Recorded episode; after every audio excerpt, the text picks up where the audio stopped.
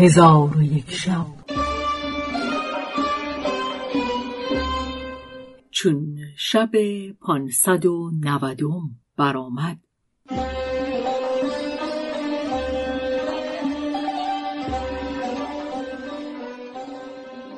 گفت ای ملک جوانبخت ملک دست آن جوان گرفته به قصرندر شدند و ملک او را به کرسی زرین نشانده خود در نزد او بنشست.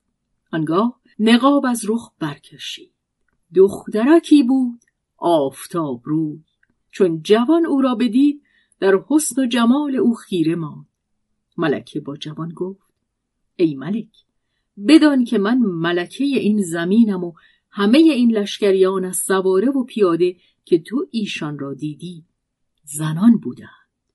مردی در میان ایشان نبود و در نزد ما مردان زراعت و حراست می کنند و به امارت زمین ها و شهرها مشغول می شوند و خداوندان کسب و حرفتند و اما زنان حاکمان و خداوندان مناسب هستند. جوان را از این سخن عجب آمد و ایشان در حدیث بودند که وزیر در آمد و او پیرزنی بود با حشمت و خداوند هیبت. ملکه با او گفت ای وزیر قاضی و شهود حاضر آور در حال عجوز برفت و ملکه رو به جوان آورده با او منادمت می کرد و به سخنان نرم و لطیف بیم و وحشت او می برد. پس از آن به او گفت آیا راضی هستی که من زن تو باشم؟ در حال جوان بر پای خواسته پیش ملکه زمین ببوسید و با ملکه گفت یا سیدتی. من از این خادمانی که خدمت تو می کنند کمترم. چگونه شایسته همسری تو خواهم بود؟ ملکه با او گفت این خادمان و لشکریان که دیدی با مال و ذخیره ها از آن تو خواهند بود. آنگاه ملکه به دری بسته اشارت کرده گفت هرچه مرا هست تصرف کن مگر این در را باز مکن که اگر این در باز کنی پشیمان شوی و پشیمانی سودی ندهد و ملکه را هنوز سخن به انجام نرسیده بود که وزیر ملکه قاضی و شهود حاضر آورد و همه ایشان عجوزکان و سپید موی بودند. چون ایشان در نزد ملکه حاضر شدند ملکه ایشان را به بستن کابین فرمود. ایشان ملکه را به آن جوان تزویج کردند. آنگاه ملکه ولیمه ها بداد و خانها بنهاد.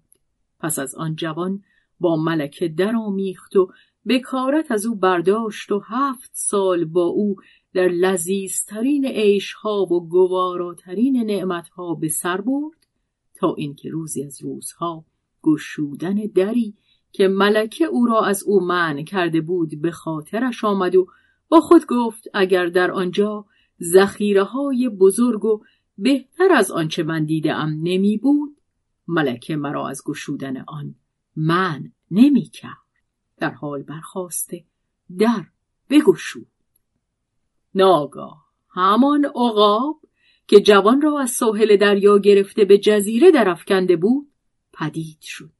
چون عقاب را بدان جوان نظر افتاد به او گفت نفرین بر آن کسی که هرگز پس از این روی شادی نخواهد دید. چون جوان او را بدید و سخن او را بشنید از او بگریخت و عقاب از پی او بشتابید و او را روبوده بر هوا بپرید و ساعتی نگذشت که او را در همان مکان نخست که از آن مکانش رو بوده بود بگذاشت و از او قایب شد.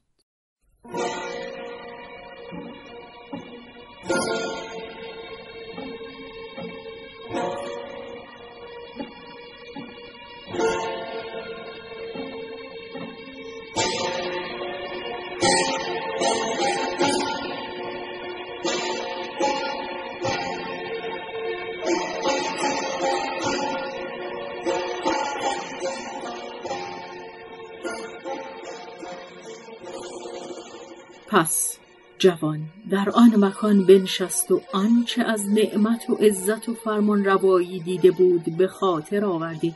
بگریست و بنالید و در کنار آن دریا که پرنده او را در آنجا گذاشته بود مدت دو ماه مکس کرد و او را آرزو این بود که به سوی زن خود بازگردد که ناگاه شبی از شبها. آن جوان بیدار و محزون در کار خود به فکرت اندر بود که گویندهای به آواز بلند ندا در داد و این مقالت همی گفت که چه لذتهای بزرگ از تو فوت شد.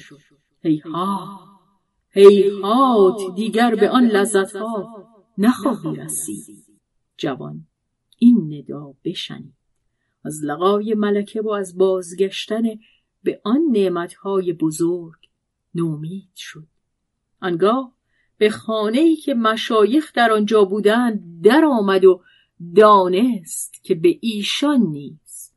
همین ماجرا رفته و سبب گریه ایشان همین بوده است.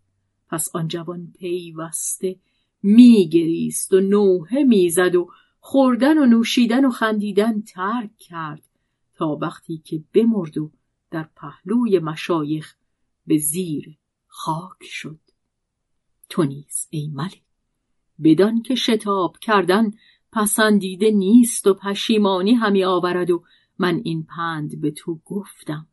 دیگر خود دانی و سلام. چون ملک آن سخن بشنید پند گرفته موعظت بپذیرفت و از کشتن پسر خود بازگشت. چون قصه به دینجا رسید. بامداد شد و شهرزاد لب از داستان فرو بست.